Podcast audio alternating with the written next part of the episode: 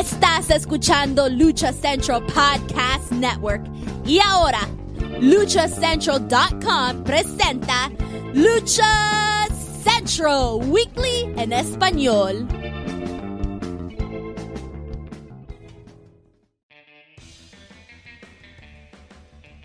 Amigos de luchacentral.com de México y Estados Unidos, sean bienvenidos a una nueva emisión de Lucha Central Weekly en español. Yo soy su anfitrión Pep Carrera y desde el Ciudad de México tengo el gusto de presentar a mi compañera y amiga, en esta esquina la única original arenera a nivel de plata y oro, Daniela, la suavecita Herrerías. Mana, bienvenida.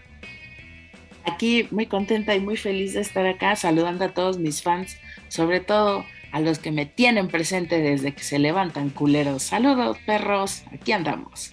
Saludo al perro que lleva papeles, ¿cómo de que no?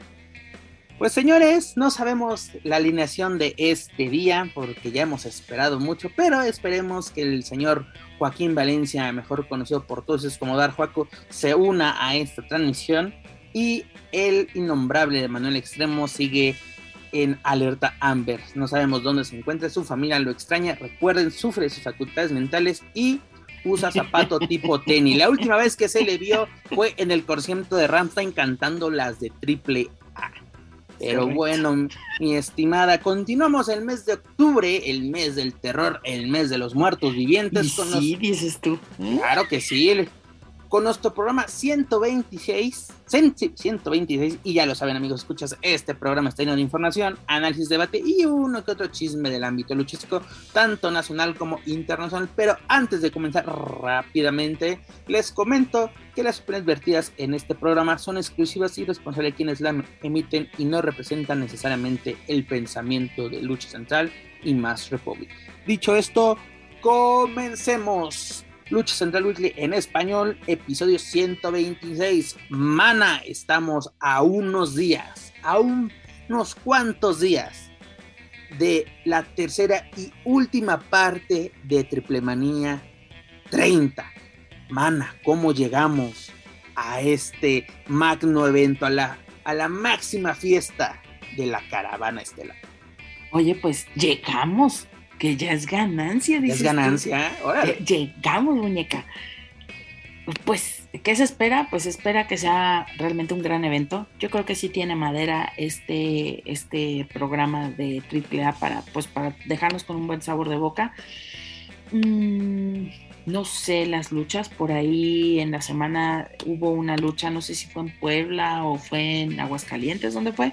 Que fue todo un terror ahí de las redes, en las que estaba la lucha de Taurus, Laredo y Vikingo, y que estaban postulando Triple A diciendo que si estábamos ante la lucha del año. Pues seguramente que sí. Fue una muy buena lucha y fue la de Zapopan, que fue hace, si no me equivoco, la semana pasada precisamente, incluso la platiqué con Joaco. Y sí fue una muy buena lucha, y aparte de lo que comentaba con Joaquín y contigo, Triple A despertó 15 días antes de Triplemanía. Pues mira, o sea, más vale. Empezamos en febrero este camino precisamente con Rey de Reyes, que nadie se acuerda de Rey de Reyes, porque fue mal evento, sinceramente. Pero, ¿por qué hasta el final? Por ejemplo, el lleno en verano del escándalo, el lleno precisamente en Zapopan, que también muy criticado, que boletos regalados, que shalala, ya ves que costándose las vestiduras unos y otros. Y sí fue una muy buena lucha, y lo comentaba contigo, ¿por qué tenemos que esperarnos como buenos mexicanos hasta el último momento para demostrarte que tienes luchadores de calidad, que puedes tener eventos de calidad y sobre todo luchas de calidad?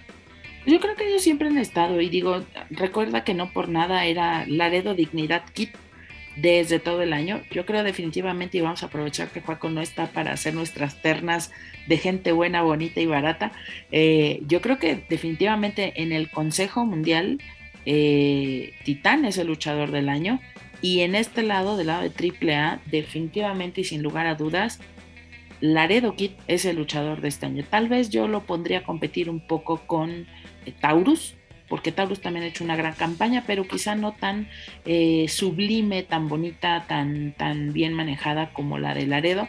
Por ahí algunas situaciones extra ring que han empañado un poco la carrera de Taurus, pero yo creo que definitivamente y desgraciadamente el gran perdedor de este año pues ha sido el megacampeón de Triple A, por muchas situaciones, no solamente por lo personal, sino por también pues llegar a un punto en el que un gran logro luchístico se ve empañado por un comportamiento extra ring, volvemos al tema, pues habla mucho, pues no de la calidad deportiva de la persona, sino del mal manejo que tiene de la carrera, ¿no? Finalmente, que no tiene nada que ver con AAA, ¿no? Finalmente AAA contrata a la gente.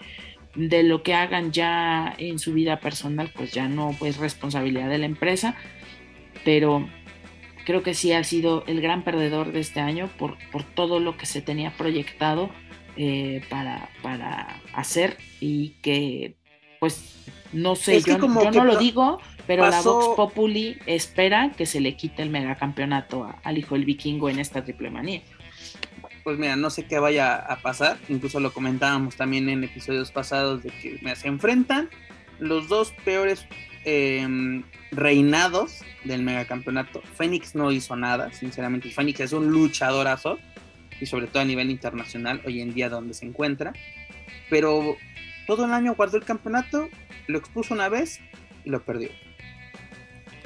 Vikingo tiene 3 defensas como megacampeón, la última precisamente en Rey de Reyes contra Johnny Mil Nombres. ¿Qué ha pasado? Sí lo saca, y que el megacampeón, incluso la propia AAA lo reconoció de, bueno, no ha sido lo que esperamos, ¿no? Pero, y desgraciadamente Vikingo es un muy buen luchador, pero tú lo acabas de señalar, la afición habla más de lo que pasa con la persona, no con el personaje, con la persona, cuando nos debería importar su trabajo. Pero si los propios luchadores se encargan de hacer pública su vida, pues ahí sí ya nos bronca. O sea, ahora sí nos metieron hasta la cocina, y eso ha afectado mucho, porque por ejemplo, ¿tú crees que tiene ese auge que tenían las Triplemanías anteriores, ahora sí en años pasados, Dani, así de que llegamos a Triplemanía con esa emoción de ya viene en esta lucha, quiero ver esto, quiero ver lo otro? Es que también estamos viviendo un formato distinto, Pep. Ahorita esta Triplemanía pues se hizo como en antaño, ¿no? Que se dividía en diferentes plazas. Yo creo que esa parte pues también le ha ido restando un poco de calor al evento, pues en la parte en el que no es un solo magno evento, sino que se ha ido desconcentrando. Entonces, pues de alguna manera también se ha perdido un poco, pues, no quiero decir la emoción, pero pues, o sea, se ha ido diluyendo quizá ese interés, porque mira, vayamos ahora sí que como nos encanta por partes. Y, por ejemplo, del combate de Marvel, ¿qué podemos esperar? Nada. ¿Qué podemos esperar? Aparte de una tienda llena de souvenirs bonitos de Marvel, ahí en la Arena Ciudad de México. Pero ¿sabes una cosa también? Es ¿qué eso, otra Dani? Cosa? Hablando de Marvel, yo me acuerdo la vez pasada que asistí a Triplemanía, hubo stands de mercancía de Marvel, y se me hizo bastante interesante, pero luego de, ¿y esto por qué no lo veo en tiendas? O no todo, por ejemplo, los Funkos sí los encuentras en tiendas departamentales, las camisas, otro, pero sí, por ejemplo, cojines, cosas así de como que de hogar, dices, ¿por qué esto no se ve? O sea, también tienes hasta una mala planeación de venta. No explotas, y lo reconoció Dorian en la última conferencia, de que sabemos que no hemos explotado al máximo el producto de Marvel Lucha Libre. ¿Qué ha pasado este año? Porque realmente este año ha sido realmente flojo, y no es así como dice la palabra de moda hoy en día, es hate, ¿no? Porque ya es que es que es mi hater, no sé que si no me gustara el producto de Triple A no lo estaría viendo y no lo estaría hablando, sinceramente, ¿no? Y si digo, o sea que, me caga, sí lo he dicho, Nación me caga, pero Triple A no. Tengo 30 años literalmente, yo he crecido viendo el producto de Triple A, y que llegamos al 30 aniversario 30 aniversario y que nos cuentan cada año de que sí, somos la empresa a la cual no le daban más de 6 meses de vida. Oye, pero por ejemplo, hablando del merchandising, si tienes una licencia con Marvel, en lugar de explotar solo monos que tengan nombres genéricos, diseños genéricos, ¿por qué no sacaste una edición especial de Triplemanía 30 avalado por Marvel? ¿De qué esperarías eso?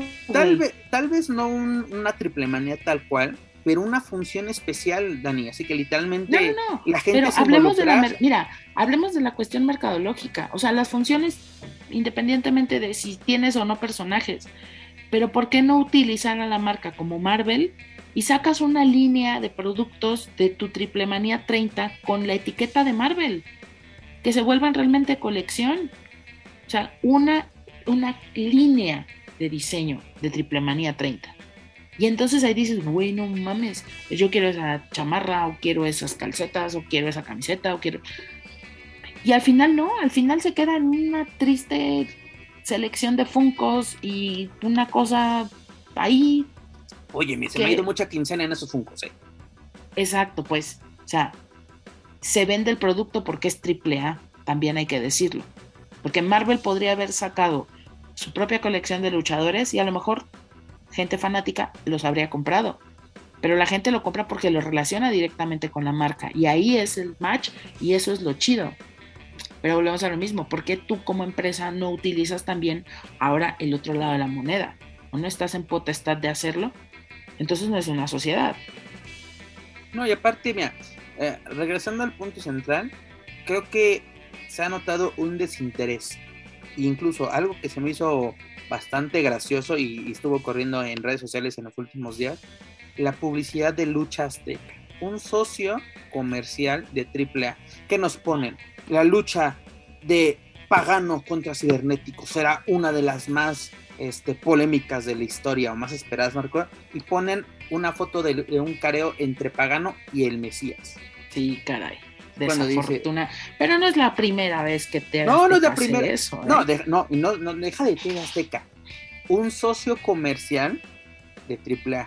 Cuando en 2019 se hizo la genial función de Invading New York, ¿no? En el Laredo Theater, en el Madison Square Garden, lleno total. ¿Qué hace Space en la publicidad? Pone Atlantis en la publicidad, o por lo menos el antifaz de Atlantis. Le ponen a la Estatua de la Libertad del antifaz de Atlantis, cuando es ícono del Consejo Mundial, la empresa rival. Dices, no hay nadie realmente en un equipo de trabajo que incluso AAA no aprueba así de que, oye, hicimos esto para ustedes. Ah, sí, approve, me gustó, échenle. O incluso, oigan, este luchador no nos pertenece, o no trabaja con nosotros, o no tenemos ni siquiera los derechos, ¿no? Hace poco, me acuerdo, que estaba, ya ves que venía el 89 aniversario del Consejo, y en el periódico La Prensa, luego sale, tiene su sección de deportes que se llama Marcador, está haciendo alusión al periódico español, y tenían una nota o una entrevista, no recuerdo bien, sobre Reina Isis, y las fotos que ilustraban dicho artículo eran de Mystique, donde dices, el valemadrismo que hay. El valemadrismo que hay sobre el producto de la lucha libre.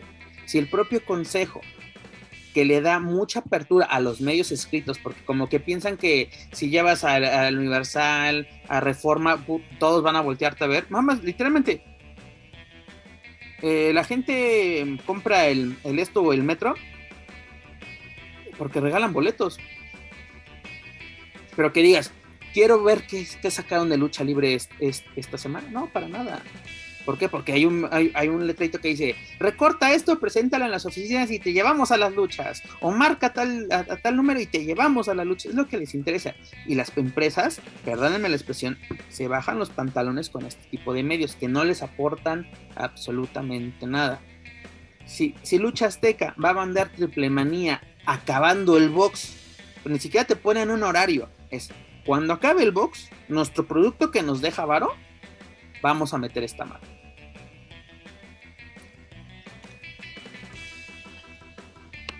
El desinterés de tus socios, porque aparte son socios. Space, TV Azteca. En Space, no sé, no tengo esto 100% confirmado, pero me estaban comentando de que solo van a haber 3 luchas en Space. Si quieres literalmente el evento completo, tienes que irte a Fight y desembolsar $23.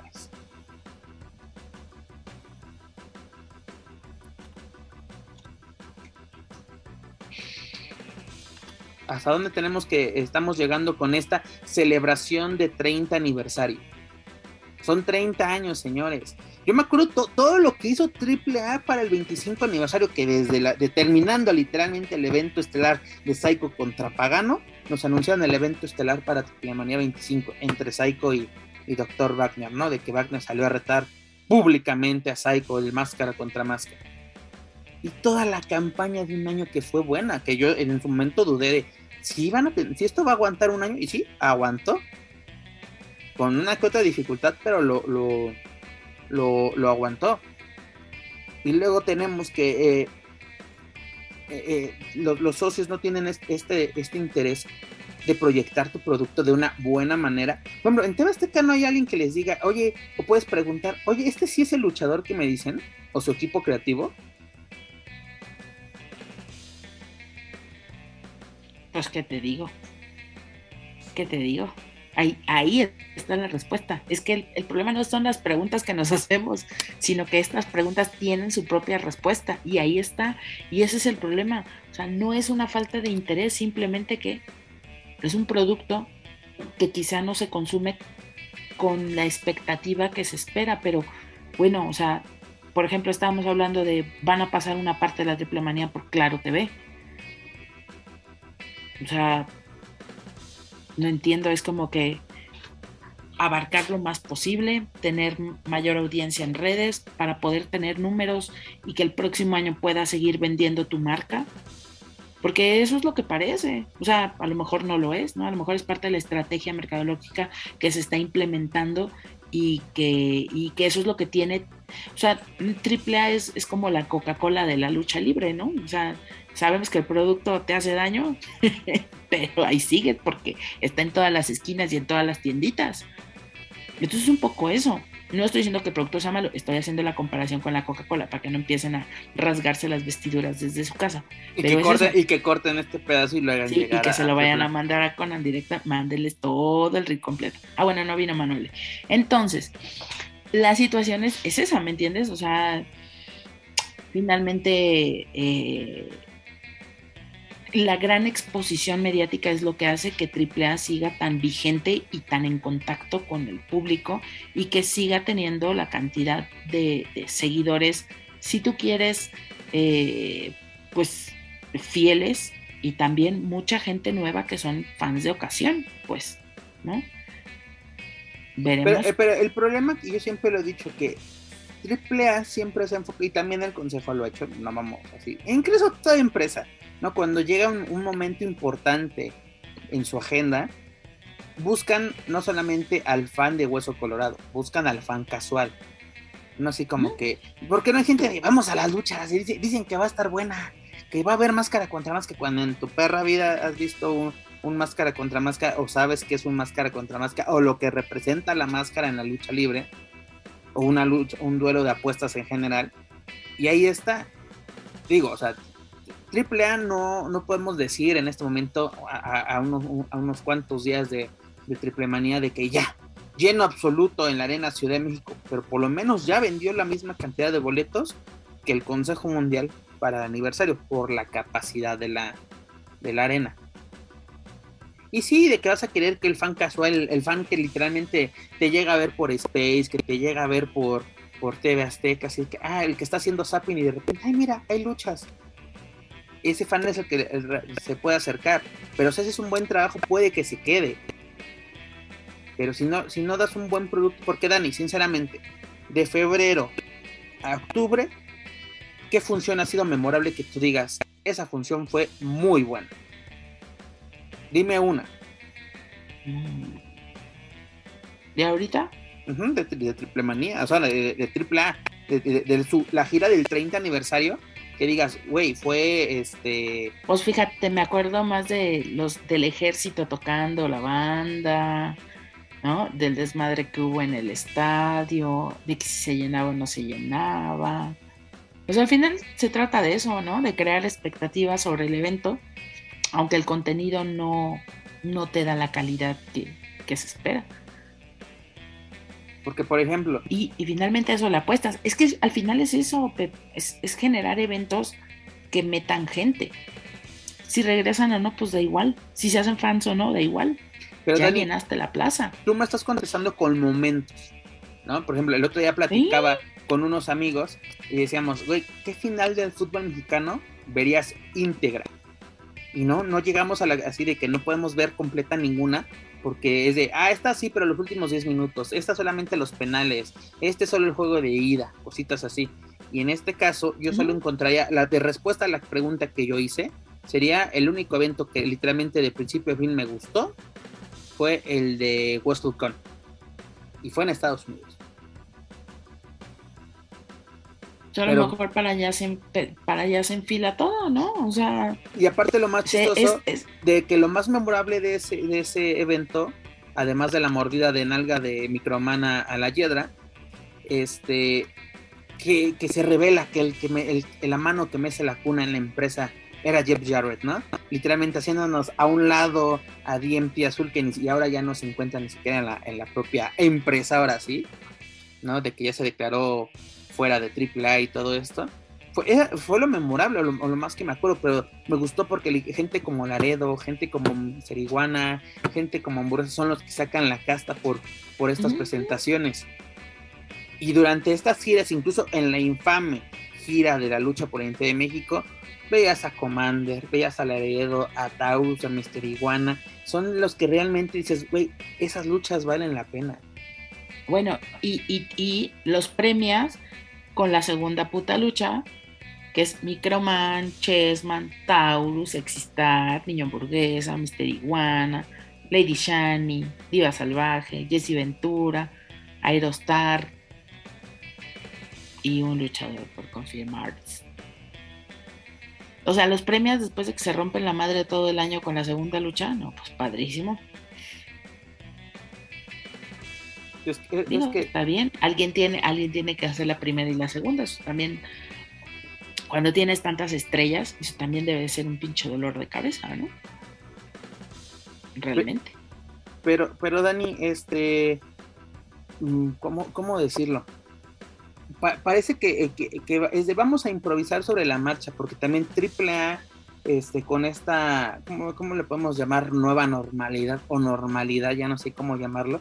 Pues ya todos el año pasado, para finales del 2021, muchos ya estaban haciendo funciones normales. Y AAA así como que no. Empieza 2022, enero, nada. La función, no me acuerdo si esa fue en enero o diciembre, una función en el Pepsi Center. No, fue en diciembre, esa función en el Pepsi Center. Y de ahí nos vamos hasta Rey de Reyes en febrero. Y luego así de que no hay continuidad de AAA. Ya no vimos qué pasó con Rayo de Jalisco, con los Dinamita. ¿Dónde está? El legado lagunero. Andrade ya salió hasta hablar pestes de AAA.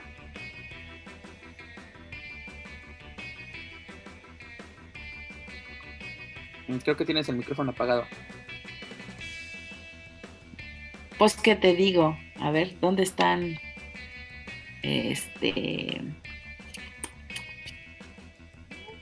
Bueno, ya están en la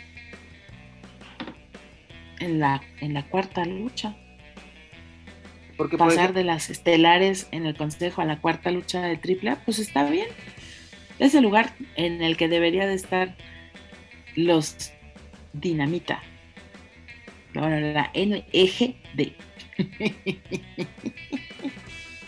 Encabezando carteleras en AAA desde tiempos inmemoriales. Aparte, el otro día me estaba checando ahorita que tenían para los que vayan a asistir a la Arena Ciudad de México, tienen la experiencia VIP Gold, ¿no? Es un meet and greet con las prestaciones de AAA. Espérate, pero chécate, no es gratis, mana.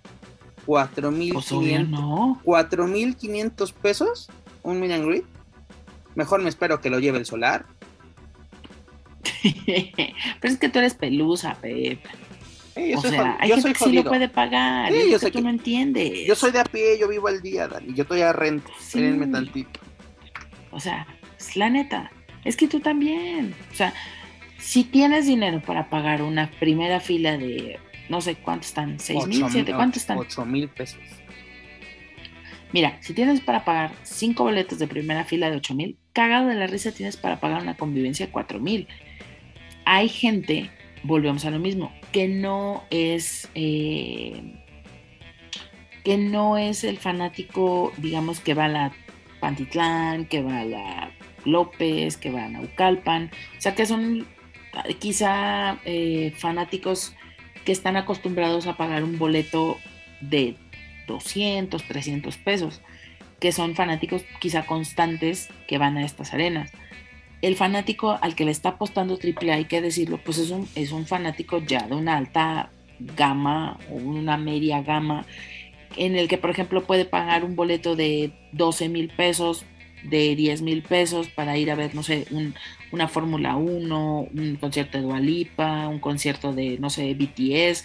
Están más como en esta parte del sí hay un público cautivo que busca este tipo de experiencias y que si ya pagaste 5 boletos de 8,000 pesos en primera o segunda fila, cagado de la risa pagas 4,500 pesos por una convivencia VIP, ¿me entiendes?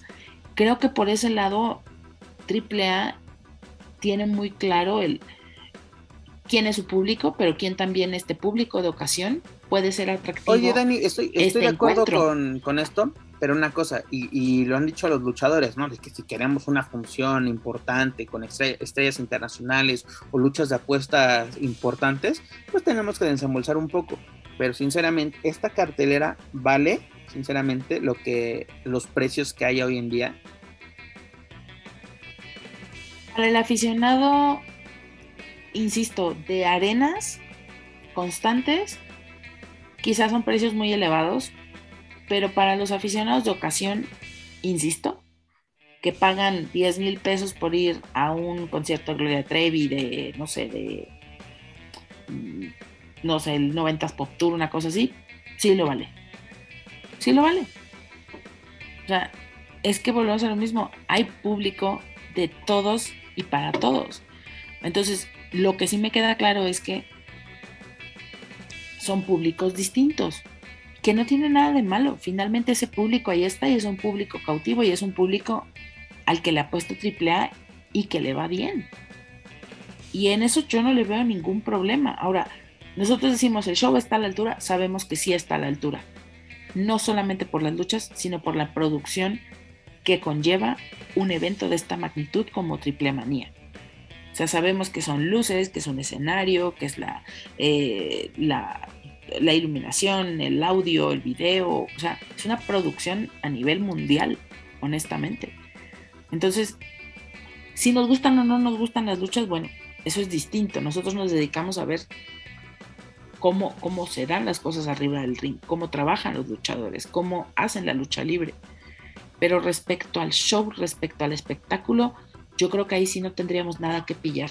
O sea, ahí sí yo creo que es un espectáculo bastante digno, con una inversión garantizada y que sabes que si vas a pagar 8,000 pesos, en verdad te vas a divertir y en verdad lo vas a disfrutar. De la calidad de las luchas, yo creo que la gente que está sentada hasta adelante, salvo 5 o 6 o 10 o 20 personas que son fanáticos, coleccionistas, gente que ha seguido la carrera de estos luchadores por años, creo que no van por ver un buen encuentro de lucha libre, van por todo el show que hay alrededor, por estas pirotecnia, por estos equipos increíbles, por estos eventos llenos de luz, de color, ¿me entiendes? Entonces, creo que son dos cosas totalmente distintas. Cómo lo ve la prensa respecto al trabajo, el desarrollo de las luchas, y cómo lo ve el público que disfruta y que va a ir a disfrutar de este tipo de eventos. Esta pregunta ya te la había hecho a ti y también a Joaco, pero te la vuelvo a hacer nuevamente. ¿Estás emocionada por Triplemanía? Pues no, pero es que ya, o sea, esperamos los resultados y sí, por ejemplo. No, pero ya hicimos la vaca para el sábado. Pero finalmente, mira, por ejemplo, quizá no me entusiasma tanto un villano penta, porque no soy fanática de ninguno de los dos, entonces me da como un poco lo mismo, pues entendiendo la jerarquía, el nivel y lo que va a significar para la carrera de ambos, sea cual sea el ganador. Pero por ejemplo el tiro entre Cibernético y Pagano, pues es un tiro que se fue armando, es un tiro que sabemos que va a salir bueno, es un tiro generacional que es interesante ver cómo va a asumir la estafeta Pagano de lo que era el Ciber, o si el Ciber va a continuar siendo este main man, ¿me entiendes? Entonces eso es muy interesante, ese tiro en cuestión de lucha libre es muy interesante. No sé, por ejemplo, el Fénix Vikingo, la verdad, espero una gran lucha de ambos porque sé la calidad de ambos como luchadores. Realmente el problema ahí es el peso mediático extra ring que tiene ese megacampeonato, que creo que hay que darle un lustre y... no sé, llevándolo a las manos de Fénix, creo que en el extranjero puede brillar bastante. En el campeonato Reina de Reinas, sé cuánto quieren a Taya, sé cuánto Taya ama a Triple A, esa es la realidad. Pues, mira, y aquí lo ha dicho Camille, Joaco. Bueno, sí, a será Camille. Un buen tiro, como lo ha dicho Joaco, ¿no? Si a Camille y Taya las dejan trabajar, nos pueden dar una muy buena lucha como nos lo dieron en el 74 aniversario de la NWA, la verdad. Además, un plus que va a tener esta lucha, y rápidamente comentarlo, en este fin de semana se va a cabo el pay-per-view de Bound for Glory de Impact Wrestling, y Taya va a llegar a Triplemanía como triple campeona, es campeona Reina de Reinas, es campeona de peso pluma en Major League Wrestling y es campeona de parejas de las knockouts de Impact Wrestling, así de que viene con un plus, porque también ya sabes que se armó la bronca de que es que era Flamer, es que el otro, y nosotros también aquí lo señalamos y lo criticamos, pero si la propia empresa le vale madres lo que señala en sus propios eventos, porque esto fue en la Triplemanía en Tijuana, donde Taya sale y dice, la ganadora del máscara contra máscara, yo le voy a dar una oportunidad. ¿Dónde quedó? No sé. Incluso hacen o sea, sí le va a dar la oportunidad, pero es que también tú no dijeron dónde, ni dijeron cuándo, ni dijeron a qué sí, hora, la verdad, los tontos somos nosotros, porque es reto máscara contra máscara. ¿Dónde? No lo sabemos. Pero mira, rápidamente. Puede ser en Tijuana, puede ser en San Luis, puede ser en Aguascalientes. O sea, es que tú también, Pep. Sí, porque estás esperando que trabajas todo un año a tu elenco, a Flamer le das la máscara de Tormenta y todavía la quieres meter en Triplemanía, es que de veras tú no tienes llenadera, mijo. Yo soy un abusivo, la verdad. Pero mira, Dani, rápidamente les comentamos la cartelera, o les digo la cartelera para este 15 de octubre, es el Team Leyenda Americana contra el Team Terror Púrpura, en Marvel precisamente. Luego también tenemos la Copa Bardal, tenemos el duelo por el campeonato mundial de tercias de AAA, donde los hermanos Lee se van a enfrentar a Ares y Willie Mack contra Mysticis Jr. y Commander, y Toxin y Látigo. Luego también tenemos un three-way match por el campeonato de tríos de AAA. Tenemos la nueva generación Dinamita contra Psycho Clown, Laredo Kid y Bandido, además de Brian Cage, Sam Adonis y Johnny Triplemanía. Vamos a dejarlo en Johnny Triplemanía. Luego el ya comentado Taya contra Camille, que la verdad, a mí ese es el duelo que a mí me interesa, junto al Pagano Cibernético. Luego el Vikingo contra Fénix por el megacampeonato. Y finalmente el Penta contra Villano Cuarto, máscara contra máscara, la final de la ruleta de la muerte.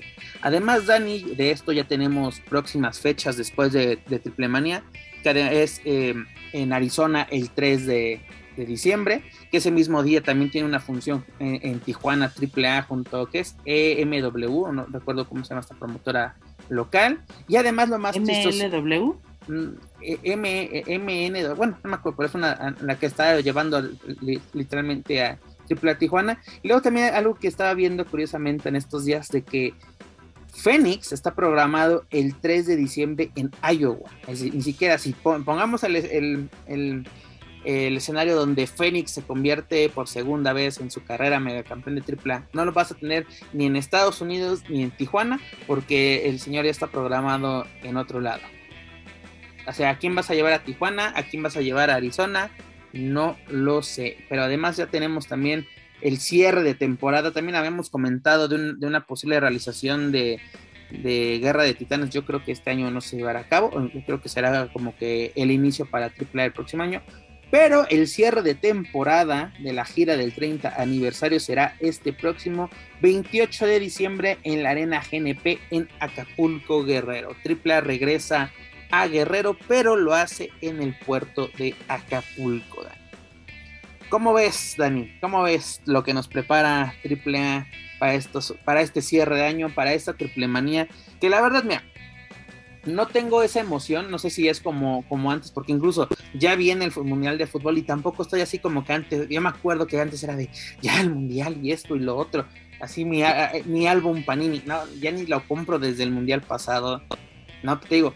Cuando fue Triplemanía 25, yo sí llené mi álbum de AAA, incluso me compré el de pasta dura y todo lo chingón, y sí lo logré llenar, pero esa emoción como que se va perdiendo, y no sé si sea la edad o no sé qué fórmula tengan las viudas para no dejar perder esa emoción por este bonito deporte espectáculo, porque es que Llega el aniversario, incluso una función especial en la cual panis emocionadísimos que no pueden dormir y no, hoy en día pues no, la verdad, espero que me pase como me ha pasado y lo he comentado con Joaco, por ejemplo con Westumenia, de que ves la cartelera, le das seguimiento y dices no espero nada, llega ese día y dices, la verdad valió la pena, fueron buenos espectáculos, esperemos que pase esto con Triple A, porque la verdad yo les deseo lo mejor, que sea un espectáculo chingón, que sea un espectáculo del que hablemos en próximos años, o por lo menos que tenga sus momentos memorables, que hablemos. Yo sé que es muy difícil tener una lucha del calibre del Mesías contra Wagner, como lo fue en su momento por el megacampeonato, que es para mí la segunda mejor lucha en toda la historia de Triple A y la mejor en todas las triplemanías, porque ese Rey Misterio contra Psicosis en el Juan de la Barrera en el 95 por el campeonato welter de la WWA es lo mejor que he visto en la historia de la Caravana Estelar. Pero la verdad, pues éxito, suerte a todos los involucrados en este evento y sobre todo a los luchadores que salgan pues a darlo todo y que pues ahora sí bajen en las mejores condiciones del encordado, porque ya es que sí queremos ver sangre, no señores, yo no quiero ver morir a nadie, ya sé que el luchador luego sí es de que mi sueño es morir en el cuadrilátero, no señores, nadie, si el sueño de morir alguien es en su camita, en paz y de viejito, literalmente como Rose en Titanic, hiciste toda tu vida, ahí está, ¿no, Dani? Pero les recordamos, este 15 de octubre, Triplemanía, lo pueden ver en vivo y completo a través de Fight, obviamente pagando sus respectivos $23, disponible para México y bueno, literalmente internacionalmente, y si no se pueden esperar en el horario de las almohadas soñare en TV Azteca al término de Box Azteca, precisamente. Dígame. ¿Y qué dijeron los cibernautas sobre el review Márgaro? Te voy a ser sincera, no he hecho la encuesta, pero sin encuesta, Dani, nos vamos a hacer review, porque aunque no lo pidan, lo van a tener. ¿Para qué nos hacemos, Dani? Lo van a tener. Y va a ser una sincera opinión, Aparte, esperemos que el señor Joaquín Valencia, si es que no ha desaparecido, nos haga el reporte en vivo desde la Arena Ciudad de México con todo lo que él haya regalado, ¿verdad? Tengo miedo, miau. Oye, miau. Dígalo. ¿Y si nos lanzamos tú? Aunque sea el palomar, güey. Ahorita hacemos cosa más. En lo que acabamos este bonito episodio, hacemos conclave. Pero, Dani, dejamos a un lado la Caravana Estelar en la antesala de su mayor evento. A ver qué nos trae tanto para el review. Y ya que lo hayamos digerido más, ¿qué tenemos para nuestra próxima edición de la próxima semana? Pero Dani, dejamos la Caravana Estelar descansar unos días, que se preparen, y mira nomás quién llegó. El gallo se le durmió, bueno, ahorita que se logre conectar, ya que hablamos de AAA. Pero bueno, vamos a ver si se logra conectar. Bueno, ahorita está haciendo el proceso de... Pero Dani, dejamos a un lado a la caravana estelar, la dejamos descansar unos días para que se preparen al máximo para Triplemanía 30, y nos vamos a la casa de enfrente, nos vamos a la Colonia Doctores, Campeonato Universal Femenil, Consejo Mundial de Lucha Libre.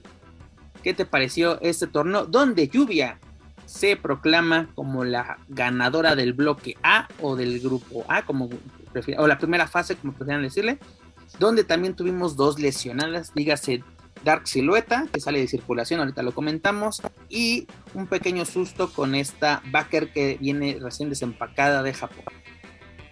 ¿Qué te pareció esta eliminatoria por parte de las Amazonas? Pues la verdad bastante bien, creo que no desentonaron en lo que esperábamos en cuanto a calidad. Me parece que Lluvia, el progreso con ella ha sido paulatino, no espectacular, increíble, porque ha sido paulatino, y creo que eso es lo que nos ha dado la pauta para decir qué bueno, qué bien que lo tuvo. Se nota pues este escalón que está ahora sí que está subiendo, en el que no solamente tenemos una imagen más refinada, hay que decirlo también, es una imagen bastante agradable, y ahora sí hay un equilibrio, ¿no?, entre esta cuestión de imagen, de personaje, de carisma, contra lo que nos puede dar en una buena lucha. Creo que se nota el entrenamiento, se notan las horas de gimnasio, se nota la técnica, se nota la práctica, que eso es muy importante, y pues bueno, finalmente veremos qué sigue, qué continúa en este proceso para las Amazonas. Creo que es, no sé cómo hayan estado las entradas para este evento, pero la verdad es que sigo con la idea de que el Consejo Mundial tiene el mejor roster femenil actualmente de la lucha libre mexicana. Mira, la verdad es que el torneo no se me hizo tan espectacular, fue bueno, no lo voy a negar, pero por ejemplo, tiene sus asteriscos, por así decirlo. Por ejemplo, Amapola, siendo toda una consagrada, una leyenda dentro del Consejo Mundial, como que ya no le sigue el paso a esta generación o a las que estamos enfrente, porque parecía momentos, sinceramente, y lo pueden ver incluso en el resumen que subió el Consejo Mundial en su canal de YouTube, parece Amapola que lucha en cámara lenta, y además con la lesión de Dark Silueta no va a ser parte del Grand Prix femenil, y entra Amapola, habiendo mejores luchadoras actualmente que ella. Yo pondría a Vaquerita, sinceramente, por el trabajo que viene siendo. Pero señor Joaquín Valencia, sea bienvenido a sus dominios, ya se lo estuvimos cuidando, ya salió del torito, sea usted bienvenido. Vaya que inicias, que dices, ay, que no fue tan bueno lo del consejo. Vaya, ya después de meses que... Es que no cayó el cheque, no, ¿verdad? Eso, seguramente, desde hace mucho que no hay invitados por estos rumbos de Lucha Central, pero bueno. Uy, chica. Saluda a mi primo Huguito.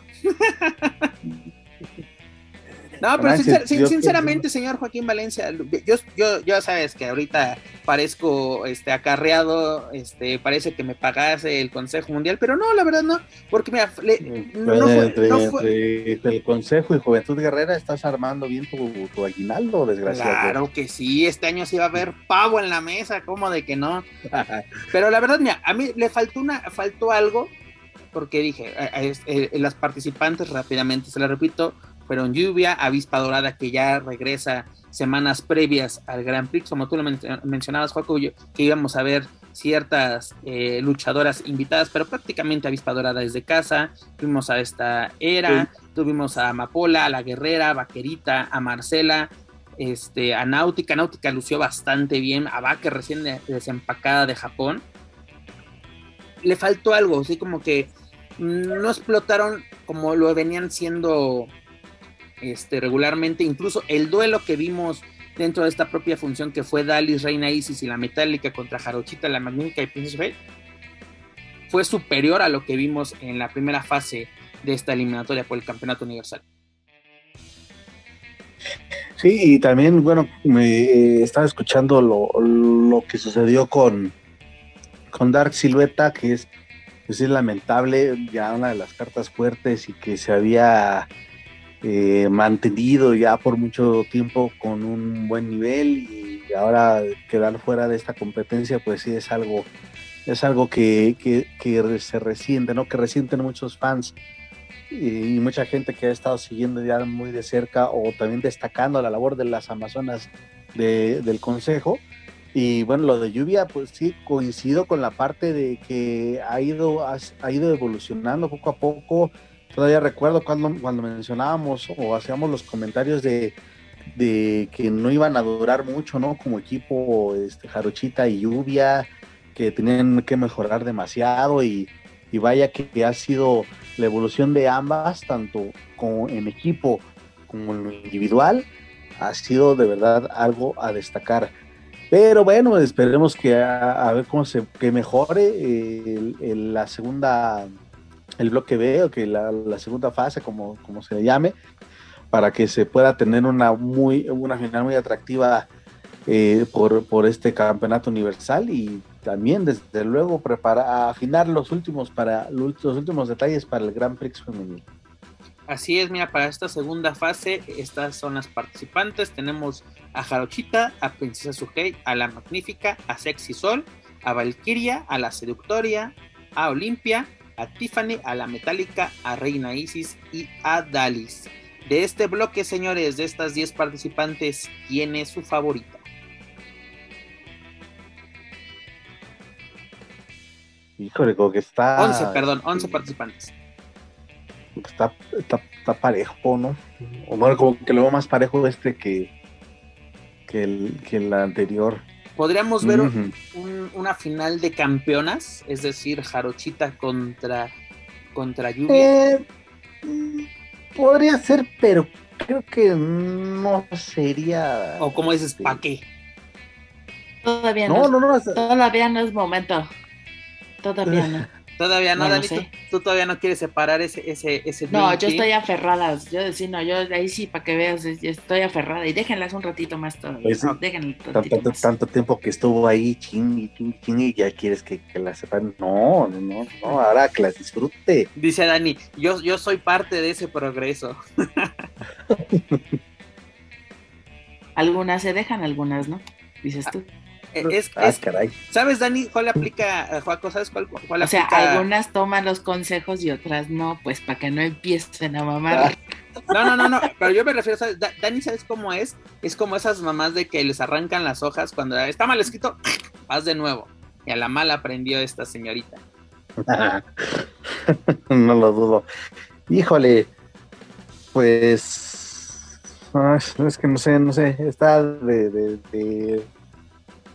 reservado, no me atrevo ahí a dar una favorita, pero sí estaría ahí la posibilidad, creo, un poquito más alta para que se dé un duelo de campeones, aunque coincido, no, que no sea así, pero creo que sí tiene más posibilidades de que se lleve a cabo, también por lo que ya se ha dicho, ¿no? El buen ritmo y lo que ha venido realizando Jarochita en lo individual, más porque acaba de tener uno de sus triunfos más importantes de su carrera, entonces seguir con ese buen nivel de protagonismo no le vendría nada mal. Pues yo espero que sea un mejor bloque, una mejor eliminatoria, hay con qué, además sería dentro de 15 días la final, además de que también tenemos el Grand Prix, donde, como ya lo menciono, Amapola será el reemplazo de Dark Silueta, que Dark Silueta salió lesionada durante la batalla real que se estaba realizando para definir los encuentros de esta fase, y pues bueno, sale lesionada, y pues a ver qué nos espera. Y además una sorpresa que nos da el Consejo Mundial, cambiando radicalmente de tema, Titán en New Japan y como integrante de los Ingobernables de Japón. Mira, calladito, sin agarrar el micrófono de voy a invadir Japón y la fregada, mira, así es como... A ver, ¿cómo? ¿Me estás queriendo decir entonces que eso de golpear luchadores en los vestidores no funciona? No funciona. Ah, disculpe usted. Mira, no, golpear luchadores, decir que te van a llevar, estar cacareando... ¿Ni casarse con la güera? Ni casarse con la bonita del patio... es esto. De decir, de dar declaraciones a lo pendejo, ¿no? Nada. Exactamente. Decir, como, mira, Joaco le dijo a Juventud Guerrera la semana pasada, así se hacen las cosas, así señores, como Titán, así se hacen las cosas. Oigan, no me gusta el chisme, pero qué revire tan bonito le metió el Fénix en Twitter a mi Jubi. Eso sí, mira, auténtico jugo de odio. Juguito de odio. Juguito de odio. Se robó un té márgaro este Fénix, hablando de eso. Hablando de eso, ya que... Saludos si algo han aprendido los Lucha Brothers, digo, haciendo este paréntesis, ahorita regresamos con lo de Titán. Pues ya, desde luego, ya saben cómo revertir un promo. Con la libertad que les dan ahí en AEW, de verdad que... Y la prueba estuvo cuando se la pusieron a los hermanos Lee, en esa función de Triple A. Entonces... Ya están, ese culmillo ya se está retorciendo más ahí, de parte de los Lucha Brothers. Qué bien por Fénix, qué bien. Sí, es un ingenio que aprendes en estos periodos, sobre todo en tu fogueo internacional. Pero mira, es una campanada, es una sorpresa lo de Titán, y se me hace interesante, ¿no? Pero unirse a esta agrupación de los ingobernables en Japón me llama mucho la atención, porque es de entonces lo unirán con los ingobernables o los nuevos ingobernables, dígase Ángel de Oro, Niebla Roja, no. Terrible. No creo. Y también eso, una cosa, esta visita de Titán a New Japan podrá ser el guiño de que tendremos Fantástica Manía en 2023. Dios te oiga. Puede ser. Porque ya se está abriendo literalmente el mercado para ahora sí el luchador latino nuevamente. Pues tenemos a Bandido, ¿no? En Japón, tenemos a Commander también. Diversos elementos están, incluso con Noah está el hijo de Dr. Wagner, está Dragon Bane, si no me equivoco. Extreme Tiger. Sí. Spin Tiger también, o sea, como qué bueno que se está abriendo este mercado, pero señores, precisamente como Titán es como se hacen las cosas, literalmente el trabajo de este personaje habla semana a semana. Lo tuvimos el viernes en Consejo Mundial, así como todo un estrella internacional, viernes Arena México y el lunes a primera hora ya estabas en Japón, dando de qué hablar, señores, dando de qué hablar. Sin decir de que es que no había catering, es que me pidieron estar a las 11 de la mañana. Que me dieron puros cacahuates.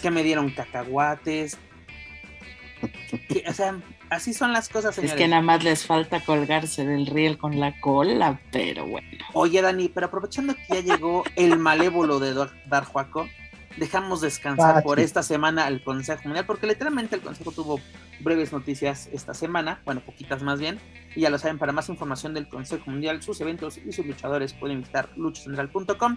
Pero Joaco Valencia, nos vamos al ámbito internacional y Dani no va a querer escapar en esta ocasión. Ya va a empezar a hacer corte de caja. No, aquí ella se va a querer quedar, ¿sabes por qué? Porque pero dando paso a la sección internacional, ¿qué pasó con Andrade, el ídolo en AEW? El mismo día me lo bajaron de la cartelera, y el propio Tony Khan haciéndolo público a través de Twitter, y unas horas antes en un podcast en Estados Unidos hablando pestes del ídolo. ¿Qué pasó? Mira, nada más porque ustedes no lo ven, pero desde aquí les voy a mandar un azúcar. Así nada más. Joaco Valencia, ¿cómo ves que nos cancelaron ese duelo que justamente tú y yo estábamos comentando? Dani ya nos había abandonado en ese momento, pero teníamos un duelo de máscara contra carrera, donde el ídolo ponía su estancia en AEW en juego contra Ten, miembro de la Dark Order, y a la mera hora... Mi tío Tony Khan dijo, ¿sabes qué? Va para atrás. Este duelo va a ser un duelo entre el Triángulo de la Muerte y Dark Order por el título de tercias de AEW. ¿Cómo recibimos en ese momento esa noticia?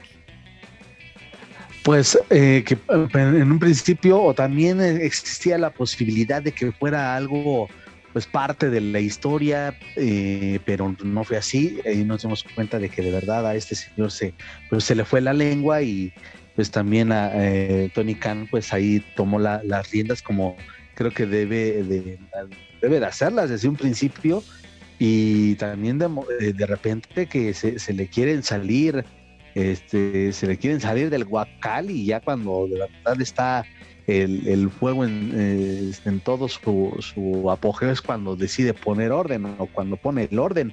Hay un mensaje que me queda y que me llama la atención de lo que ocurre con Andrade, porque ya sí se confirma que su lucha está cancelada y que el señor fue mandado a su casa, porque se dice, se rumora y se comenta que en backstage de ahí en el aniversario de Dynamite intentó pues agredir a Sammy Guevara.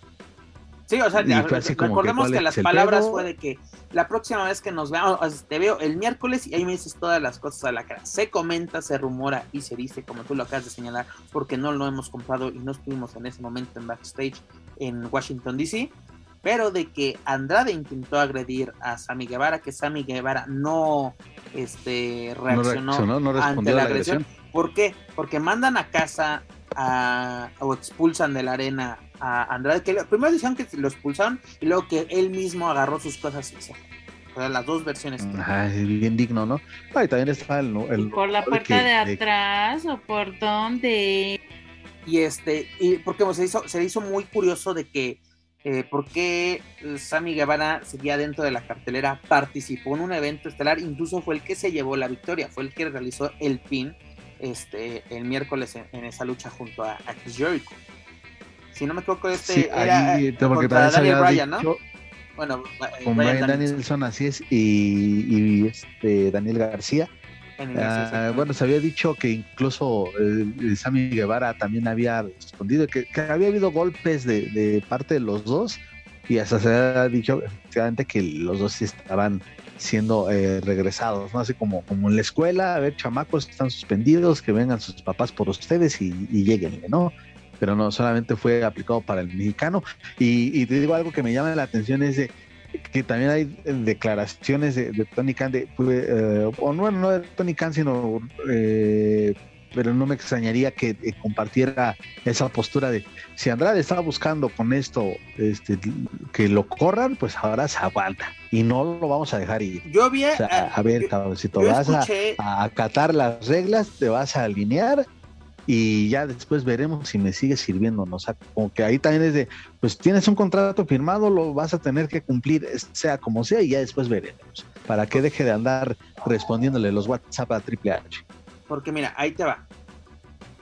Yo había escuchado, o sea, esto no es nada oficial, es así como Radio Pasillo, de que le podían aplicar a Andrade la de como futbolista, literalmente es de, no estás a gusto, pues es tu problema, tienes un contrato, en este momento le quedan 2 años de contrato a Andrade, y lo que pones, te tengo en la congeladora, y luego si quieres trabajar con alguien más no podrías, porque yo mismo te puedo bloquear. Híjole, nos estaríamos perdiendo de sus fabulosas luchas. Ay, qué pena. ¿No? Y aparte también y es que bueno, ahorita digo, se nota luego el cascabeleo de Daniel en sus palabras, pero es que no. De verdad, no, es que ahí la cuestión, y lo había mencionado, a lo mejor si no tenía tanta acción en el ring, pero porque estaban fortaleciendo su personaje fuera de, y recordar que así es como se manejan las empresas en Estados Unidos, también con la construcción de buenos personajes.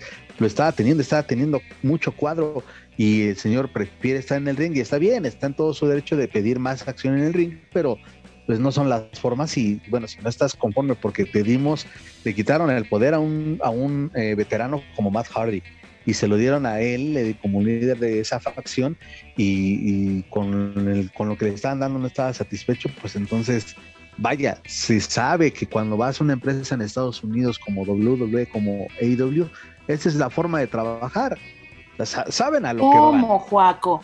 ¿Me estás diciendo que entonces en Estados Unidos no funciona a base de berrinches el que te programen? Ay, no me digas. A veces sí, Dani. Pues pregúntale sí. También pregúntale bien al hoy místico, que también iba de Don Berrinches, que se lesionaba cada rato, y mira cómo le fue. Ay, ¿cómo? O sea, entonces ni casándome con la heredera podría. Man. Podría funcionar eso si estuviera en la otra compañía, si estuviera en la WWE, pero en AEW no. Oye, la influencia de los players no llega hasta allá. ¿Y qué tal la lavadota de manos del Ruche? Mira qué bonita. Qué padre, pues, oye. Dani, sí, pues, dice la canción de Timbiriche, si no es ahora, pero entonces cuando exacto. Don't pass, más vale. Don't pass nothing, perros. Don't pass nothing, perros. Oye, pero la verdad, yo os aplaudo esa actitud de Rush de no es mi bronca, sinceramente, porque le ha costado llegar a no donde es está. Mi perro, no lo baño. Exactamente, es que mira, muchos piensan que Andrade metió a Rush.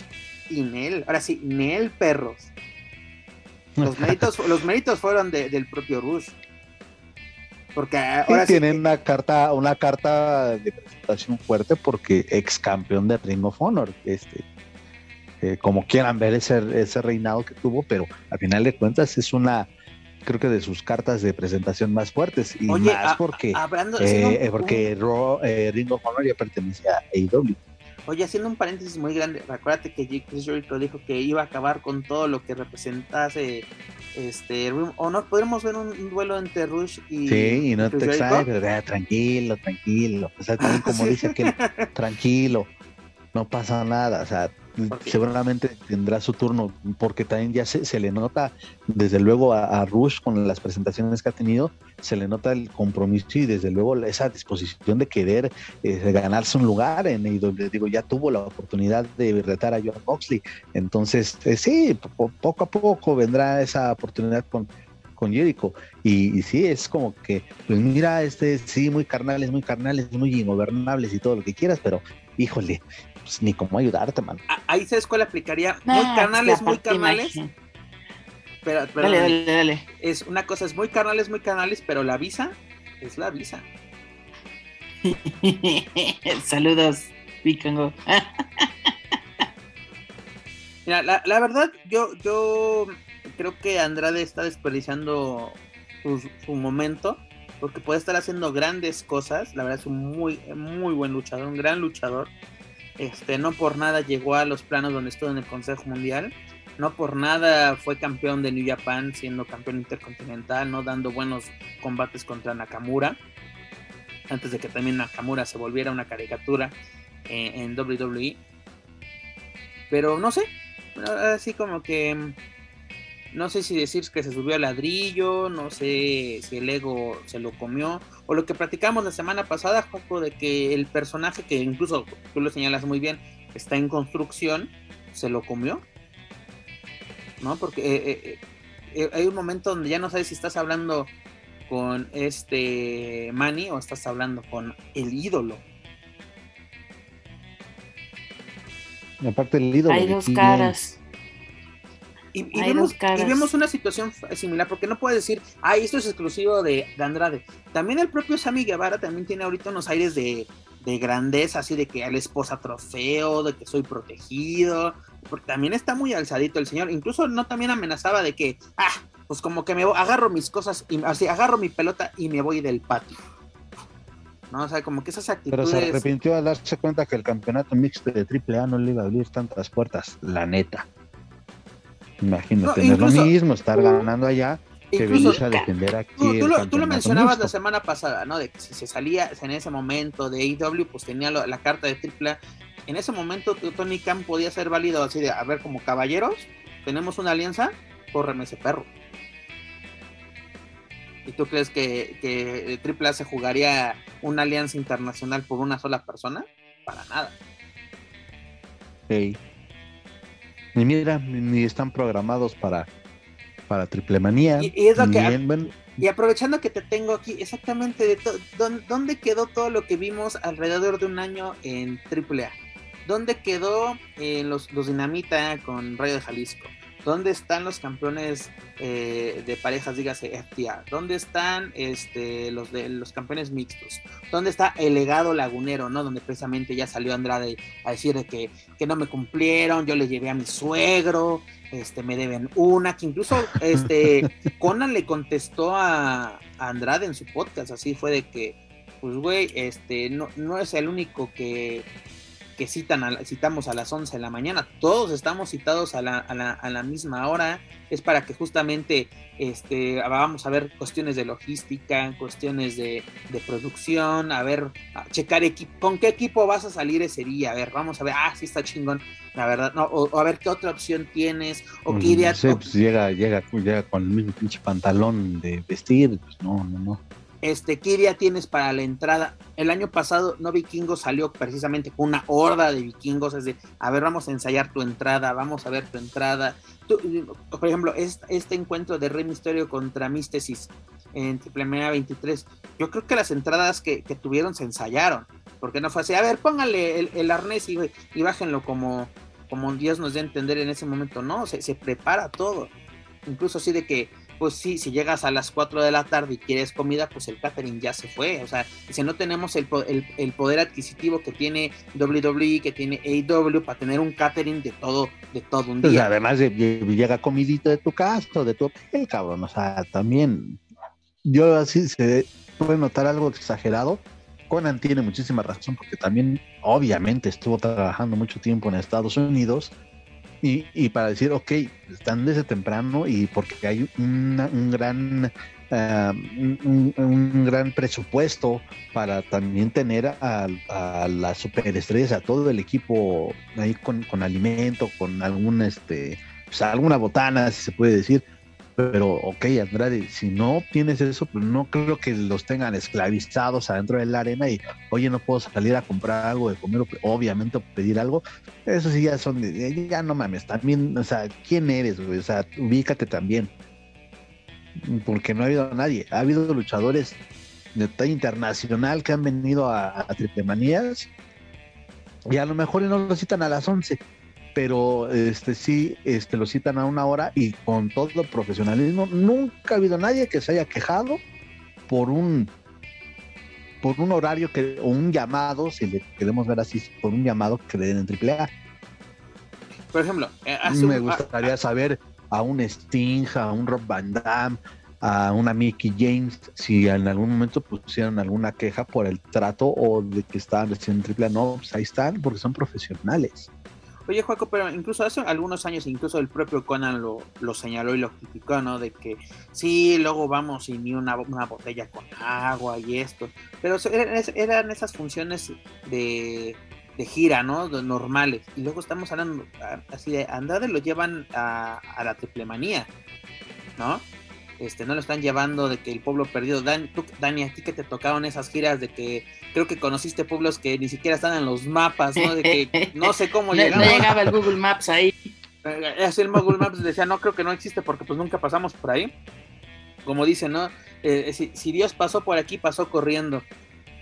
Pero no le tocaban precisamente esas giras, pues, donde literalmente no sabías si ibas a salir vivo del propio rancho. Si no mal recuerdo, creo que todavía hasta Rey Misterio, o sea, en su última etapa en AAA, creo que sí se aventó algunas fechas yendo a diferentes ciudades, ¿no? Mira, lo único que se quejó, yo me acuerdo, Rey Misterio se quejó de su regreso a AAA, fue de que yo me había salido de WWE para tener una agenda más ligera, así como que pasar más tiempo con mi familia, tiempo para mí, para otros proyectos que tengo en mente, y pues lo que hizo AAA fue de que te voy a presentar, güey, eres Rey Misterio, eres mi estrella o la estrella del momento, para mí, voy a programar hasta en la sopa. Y es lo que le molestó a Rey Misterio de, güey, yo me salgo de una empresa para tener no tanta carga de trabajo, llego a otra y lo primero que hacen es llenarme la agenda, ¿no? De que cada 15 días una función televisada o luego también funciones no televisadas, pues bueno,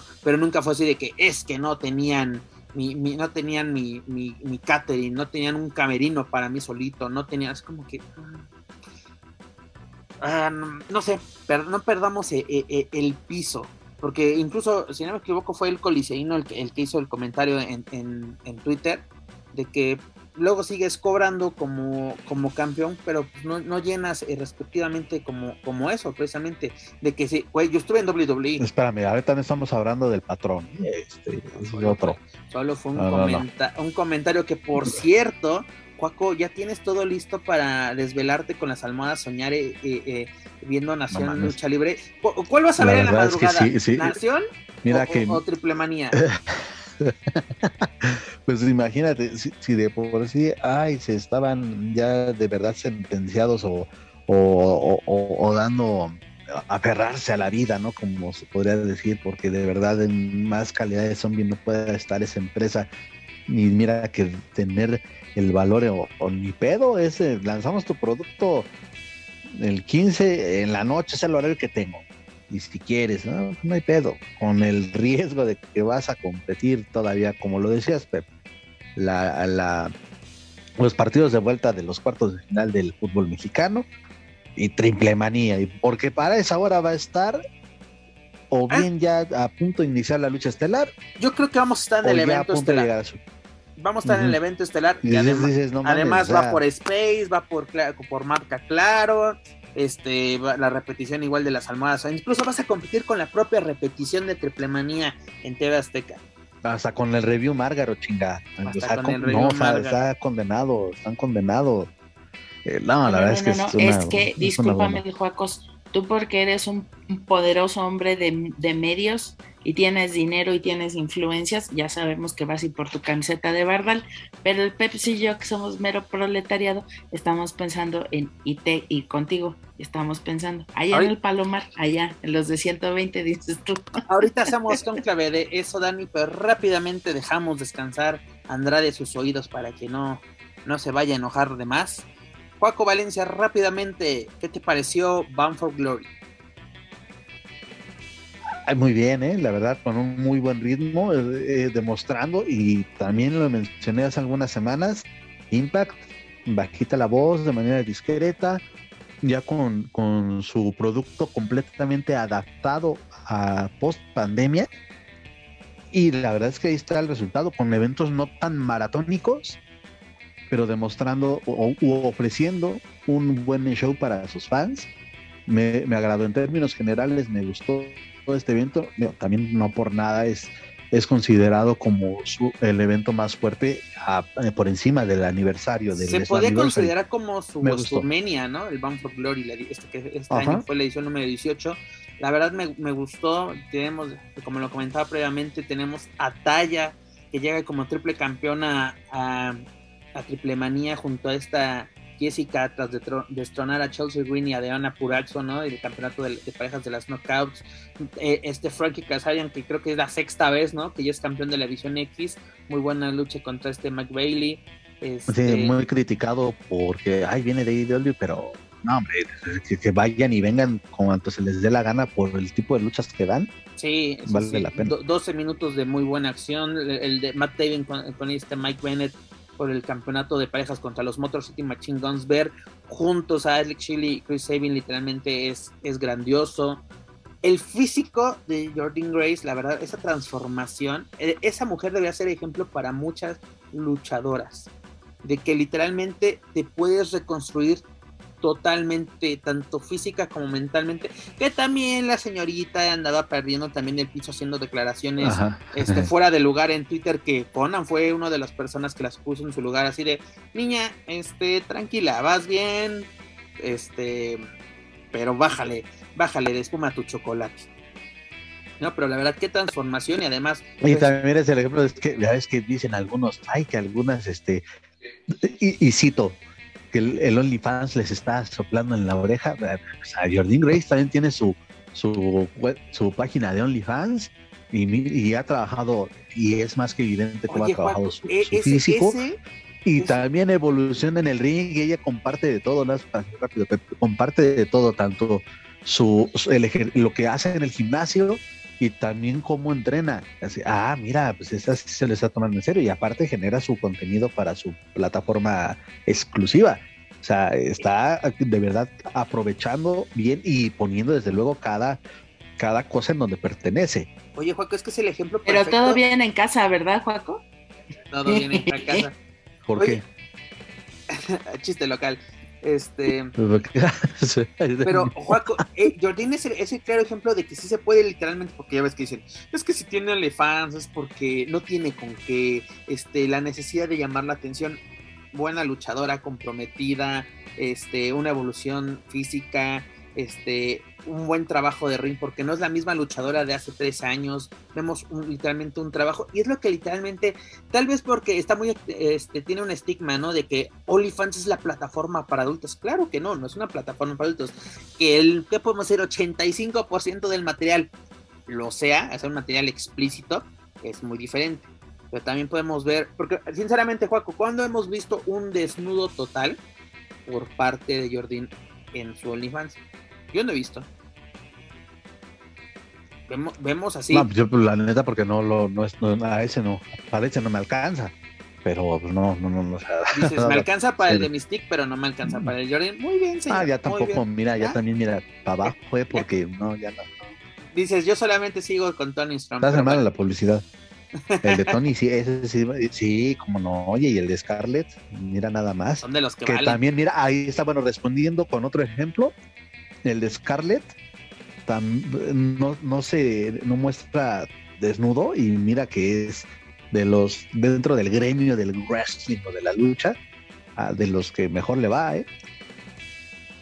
Exactamente, pero con todo, y además este duelo que tuvimos rápidamente regresando a Bound for Glory, Josh Alexander con Teddy Edwards, que lo hemos visto ya en algunas ocasiones, pero la verdad, casi media hora de acción, la verdad, muy buena lucha, no desentonó. ¿Qué calificación le damos, Joaco? 8. Un 8, concuerdo. 8.5. No, dejémoslo en 8. Dejémoslo en 8, para que no se nos emocionen. Luego también esta lucha, para comentarla, la de este Bully Ray, de que puede retar al luchador, bueno, al campeón que quiera, por el campeonato que quiera, en el momento que quiera, va a ser interesante, ¿no? Lo que... No, de hecho ya está, que va contra Josh Alexander. Pues sí, contra Josh Alexander, de hecho se vio en el episodio siguiente de Impact, y lo más seguro es que sea para el 18 de noviembre, tiene un evento, no recuerdo el nombre, pero seguramente será para esa fecha, 18 de noviembre.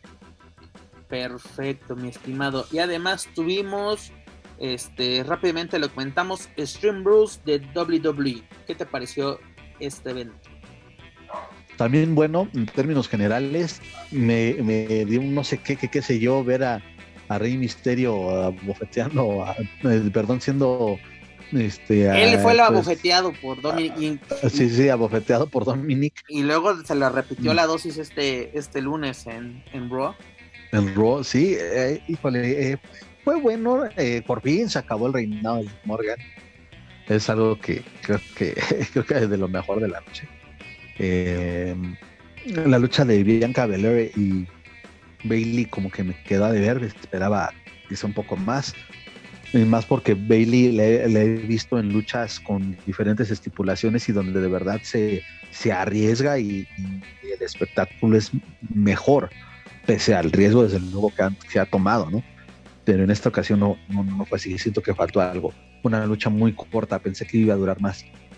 Por ejemplo, a mí la de Sheamus contra sus secuaces, con sus secuaces. Ah, eso también, pero qué manera de iniciar. Qué buena lucha. Los seis, o sea, ese estilo callejero, el estilo europeo, recio, y la verdad muy bueno, bastante, tenía una rivalidad excelente.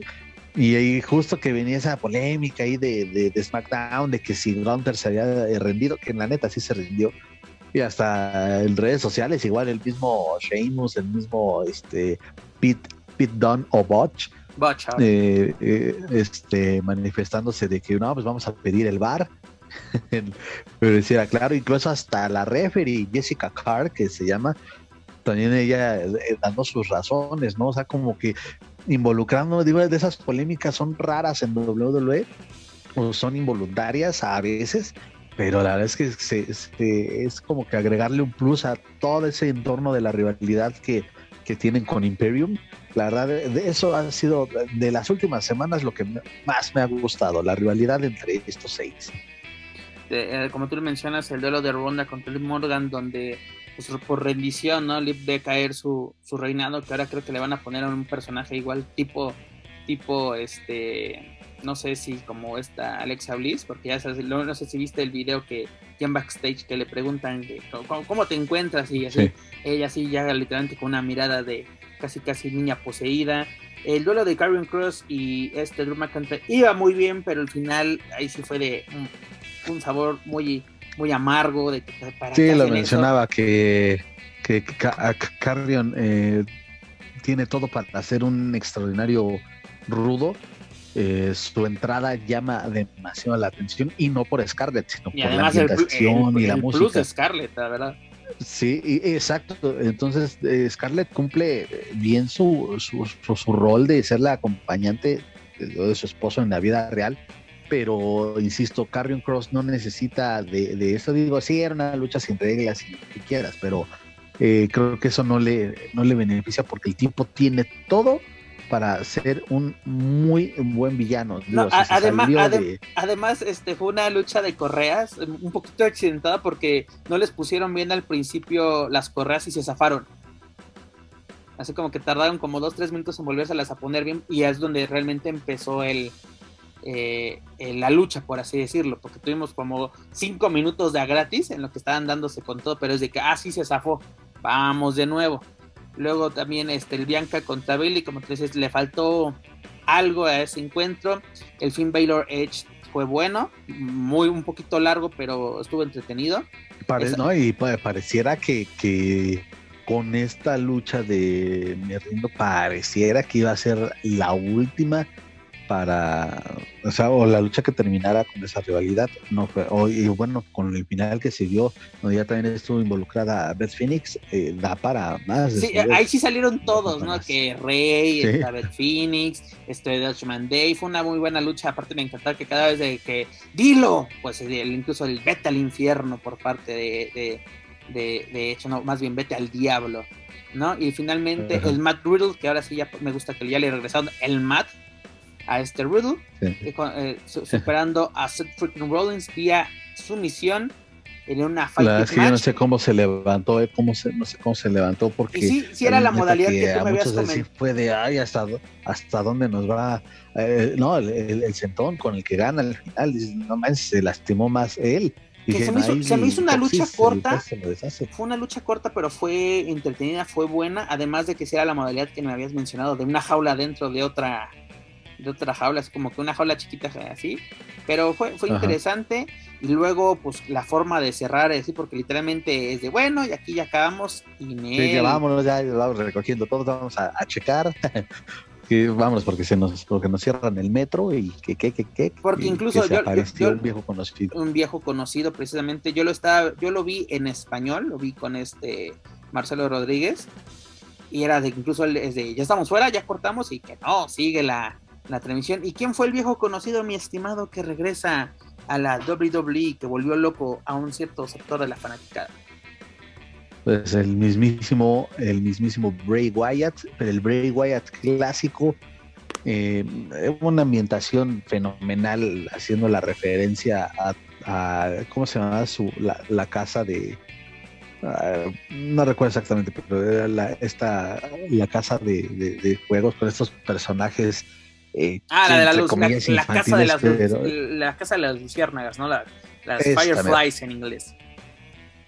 Entonces, todos esos personajes, verlos ahí en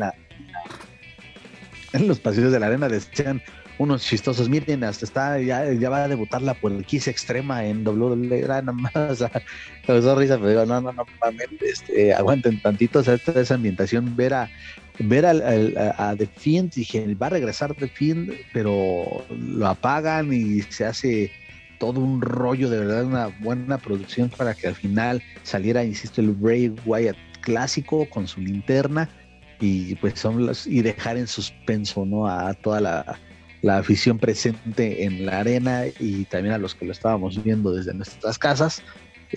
Algo de verdad muy, muy bueno. Sí, es demasiado largo, le hice mucho de emoción. También llegué a leer ahí uno que otro atrabancado, o hacer un comentario que quizá pueda parecer disparatado, de que pueda tener la importancia o el peso de este personaje como el del Undertaker. Son palabras grandes, son palabras mayores, pero obviamente va a ser en épocas diferentes, y pues Bray Wyatt desde luego ya ha demostrado que tiene una muy buena aceptación. y aparte la fanaticada le gustó el regreso de Bray Wyatt, no de Fit, ¿no? El demonio, el personaje que tenía antes de su salida. La verdad, yo creo que puede ser algo interesante. Incluso, ¿recuerdas esta rivalidad? Y como, perdón, pero y como dices, Liv Morgan expresando en este video para plataformas con que da ahí a sospechar algo, y también Alexa Bliss tuiteando que le dio la bienvenida. Hola, viejo amigo. Exactamente. Sí, o sea, a ver cómo se desarrolla por ahí. Te lo decía, me está gustando toda la ambientación que está haciendo ahorita de la mano del señor Triple H. Mis respetos, porque se ve que las mismas superestrellas están a gusto. Exactamente, eso es importante. Tampoco vamos a decir que ay, Triple H es la mera, pero no, o sea, está haciendo un buen trabajo. Pero ¿qué calificación le damos a Extreme Rules? Mira, pues, es que ya de verdad el término Extreme Rules ya es demasiado, le queda demasiado holgado para lo que se ve en el ring, y lo dejo con un 7. 7-5, aquí yo sí se lo dejo, o sea, no lo subimos. Se ponen más extremas las peleas en el metro de la Ciudad de México. Ahí sí, como el perro guayo, me cae que quedas. Oye, también qué buena noticia nos dio la WWE esta semana, porque tenemos la llegada del legado del fantasma al elenco principal. Llegan a SmackDown, y con esta noticia que nos habían dado unas horas antes, o por lo menos un día antes, tenemos el duelo de los Lotarios contra el legado del fantasma en Monterrey y Ciudad de México, dentro de esta gira de WWE a finales de este mes. Échale, Daniel. Del próximo presidente municipal de Orizaba, gracias, con permiso. Oye, Cruz del Toro, 5 años, señores, 5 años para que regresase a México. Y ya, ahora sí Y aquí también aplica, así es como se trabaja, señores. Calladito, sin estar así de diva, de que me caso con la güera. No, señores, ahí está. Sabemos que es amigo también del ídolo, pero sí se hacen las cosas, señores. Va a ser muy interesante, porque al fin yo creo que tenemos además, el legado llega a SmackDown de la mano de la muñeca, dígase Selena Vega. Ya no están con esta Electra López, que yo siento que nunca encajó sinceramente bien. No, y creo que la estaban tomando en cuenta, corrígeme, en NXT, ¿no? Electra creo que se iba a quedar todavía, al parecer, un tiempo. Yo creo que le ayudaría bastante, o sea, como que le faltó, porque estaba más en su papel como de manager o acompañante, y yo creo que Electra todavía está un poquito verde para esto, pero el legado está más que preparado. Caía de maduro el legado en NXT, y siento, a pesar de que no fueron campeones los tres al mismo tiempo, pero se hicieron la facción más importante por un buen rato de la marca NXT, y llegaron en plan grande a SmackDown, no llegaron como otros que su paso o su brinco al main roster pasa desapercibido. No, o sea, estos llegaron bien, porque también lo puedes ver en la reacción de la gente. Están reconociendo de verdad cómo está reviviendo el fantasma. Reviviendo una rivalidad contra ese Hit Row, ¿no? Porque tuvieron sus que veres en NXT. Y pues bueno, por fin ya se nos hizo la espera, terminó. El legado del fantasma por fin llega a SmackDown. Y qué bueno que sean parte de esta gira. Que sí se le entiende mejor el inglés, tú. Sí habla inglés, para empezar. Este sí fue a Keep Learning, a Harmon Hall, tuvo escuela de paga. Muy bien. La verdad que bueno, yo creo que son buenas noticias por parte de WWE. Tuvimos un buen pay-per-view, no vamos a decir. Oye, perdón, Pepe, nada más para decir, y que ojalá que les ayude mucho el anuncio de ese combate entre el legado y los Lotarios, porque hace algunas horas me metí a ver cómo iba la venta en superboletos para la Ciudad de México, y está muy floja la venta. Prácticamente todas las zonas están disponibles. Lo único que se ha llenado ha sido lo de Ringside y la parte más económica, que son de 500 pesos, si no me equivoco, aproximadamente. Entonces, pero todo lo demás está disponible. Ha sido una venta muy baja de boletos. Sabemos que no le ha ido muy bien a la WWE en México en los últimos años, pero ahora como que siento que es la más flojita, si no nos extrañe que de repente ya nos empiecen a sacar hartas promociones, 2x1 y chingo de cortesías. Pues a ver qué sucede, pero por lo menos tenemos un duelo, creo que interesante, dentro de esta gira. Pero bueno, señores, hemos llegado al final de esta edición, bonita edición 126. Juaco la semana pasada no quiso hablar de Consejo Mundial y ahora no quiso hablar de Triple A. Dijo, me la volteaste. ¿Para qué? ¿Yo qué te volteé? El que se por le eso llegué, por eso llegué tarde. No, pues a ver, señor, estamos en la semana más importante de Triple A, que vamos a hablar esta semana, Dani, pues de Triple A. Pero Dani ya deshizo a Triple A antes de tener una Triplemanía. A ver qué sucede. Pero chica, Mana, ¿con qué nos quedamos? Semana de Triplemanía, campeonato universal en el consejo, mexicanos ya brillando en WWE, o por lo menos dando pasos firmes dentro de una empresa importante en los Estados Unidos. ¿Con qué nos quedamos? Ay, me quedo con ganas de entregarle las llaves de la ciudad a mi Ronnie Mendoza. Espero que allá en Orizaba ya se las tengan listas, ¿verdad? Porque aquí se le ha dicho, se le ha seguido al muchacho en su carrera luchística. Aplausos.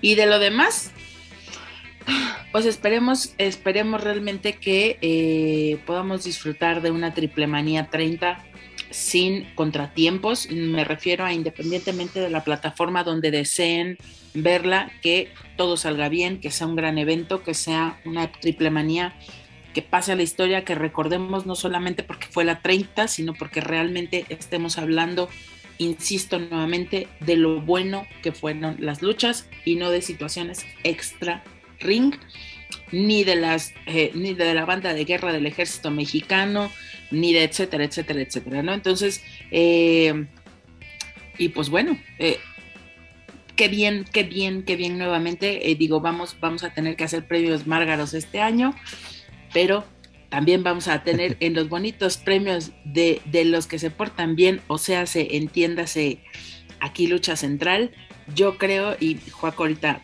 va a ser bilis, pero la terna de mejor luchador del año está para disputarse entre Laredo Kid y Titán. Gracias. No hago bilis, al contrario, pues concuerdo totalmente. Oye, vi esta lucha entre Laredo, Vikingo y Taurus ahí en Zapopan. Uf, no manches, o sea, ahí está, para que ahí cabe de, güey, pues ahí pónganlos ponlo ahí nada más de extra el campeonato. Es lo que yo te decía la semana pasada, ¿por qué 15 días antes haces bien las cosas? Lo mencionaba, ¿no? De que yo la vi a través de redes sociales en su momento, ya la volví a ver este fin de semana en Space, y es de, no decepciona esta lucha. O sea, como que hay maestra, pruebas, échale, Dani. ¿Por qué Taurus no es el megacampeón de AAA? No lo sé, Dani, son preguntas. Y parecía que pudo haber tenido un mejor reinado como campeón latinoamericano, y desafortunadamente. Oye, Dani, tú una vez lo dijiste, si no recuerdo, si no es así, corrígeme. Tú decías, un duelo en mano a mano entre Vikingo y Taurus podía ser muy bueno. Aquí lo tuvimos en triple amenaza, y lo que vimos, la interacción, incluso que ese fue el gane de Vikingo, es de, güey, ese podría ser un gran duelo por el megacampeonato.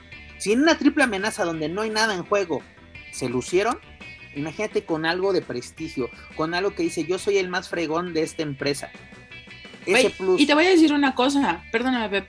Después de la cintura de Mesías, porque hay que decirlo, Mesías estaba en el mejor de sus momentos, no dudo que en este momento esté en otro aire de lucha libre, pero físicamente, mentalmente, luchísticamente, el momento en el que Mesías era el megacampeón de AAA, de verdad, era un gran momento para Ricky Banderas. Y ese peso, y esa imagen, y ese poderío que ostentaba el megacampeonato era también un poco por eso.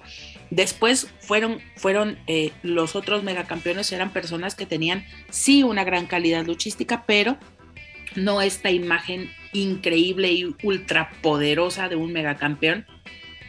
Imagínate Murder de megacampeón, imagínate a Taurus de megacampeón. Creo que tranquilamente podrían estar haciendo las cosas. La pregunta es, ¿por qué no? Porque seguimos viendo al hijo del Vikingo Tejano Junior como también fue un muy buen megacampeón. Tejano fue muy buen campeón.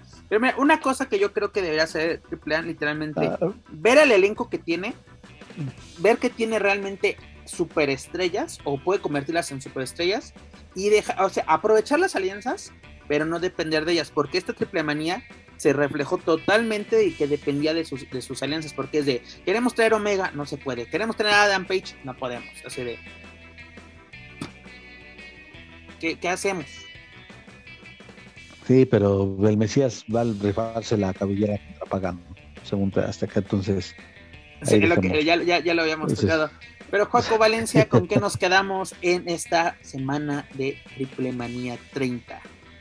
El capítulo pues final, la venganza. Que estaremos ahí presentes en la Arena Ciudad de México. Ojalá, y es algo que no había pensado hasta ahora, ojalá que no se les ocurra abrir los pinches micrófonos de los comentaristas durante prepárate, todo el evento. Porque... Prepárate.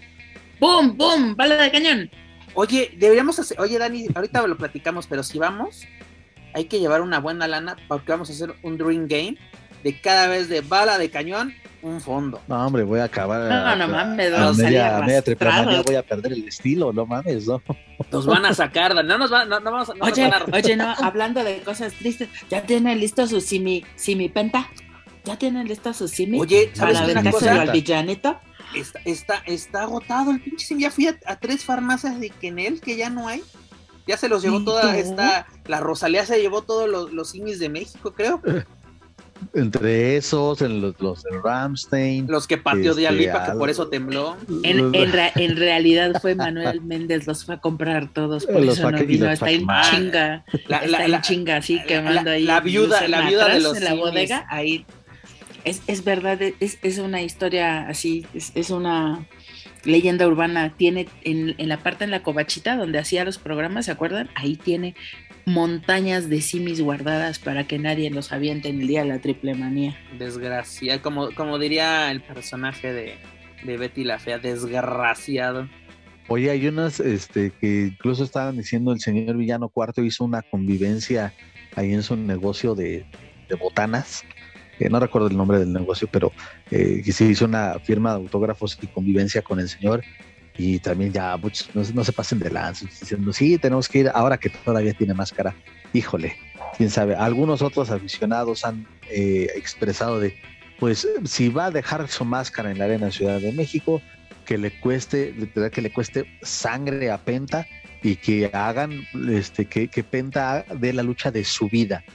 Creo que el señor Villano Cuarto, su calidad está más que demostrada y seguramente va a defender con todo su incógnita, y pues yo todavía mantengo esa ligera esperanza de pues que la moneda siga en el aire y que no decepcione en cuanto a la calidad, y que nadie intervenga, que esté un tiro derecho entre ellos dos, así como en la del megacampeonato, en la de que se aparezca el protegido de Lucha Central. No, ya dijo que va a estar en Estados Unidos. Eso quiere hacer aprender. Pero bueno, señores, asegúrense de eso. Hemos llegado al final, pero antes de retirarnos les recuerdo que pueden encontrar todo nuestro material a través de su plataforma de podcast favorita, principalmente Spotify, iTunes y YouTube. Por favor, suscríbanse, clasifíquenos, pero sobre todo compártanos a través de sus redes sociales para así llegar a más aficionados a la lucha libre, tanto en México como en otros países de habla hispana. Eso nos permite estar arriba del CML Informa en lo que Apple Podcast se refiere. Eso sí, les vamos ganando todavía. También no mames, también tras hora y media también de CMLL aquí.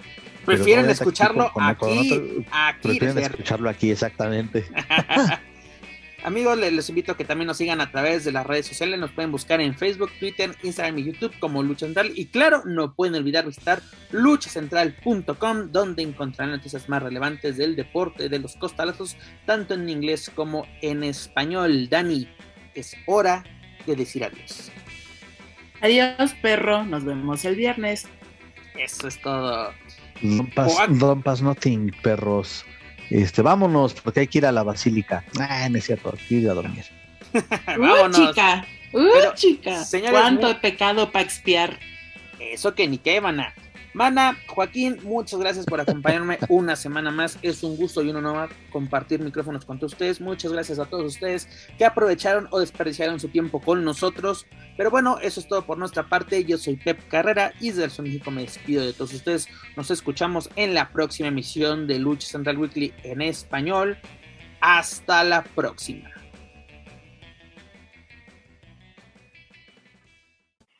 If you're listening to this and you haven't visited luchacentral.com, it's time to do it. LuchaCentral.com is the online home for Lucha Libre, where you can get all of the top news in English and in Spanish. Find the best curated video content and original content not seen anywhere else. Find when Lucha Libre events would be happening in your area. Find photo galleries from top photographers covering Lucha Libre around the world. From weekly polls to annual awards, seen and read by top executives in all of the major Lucha Libre promotions across the globe. And on top of that, it's free. LuchaCentral.com, your centralized place for all things Lucha Libre.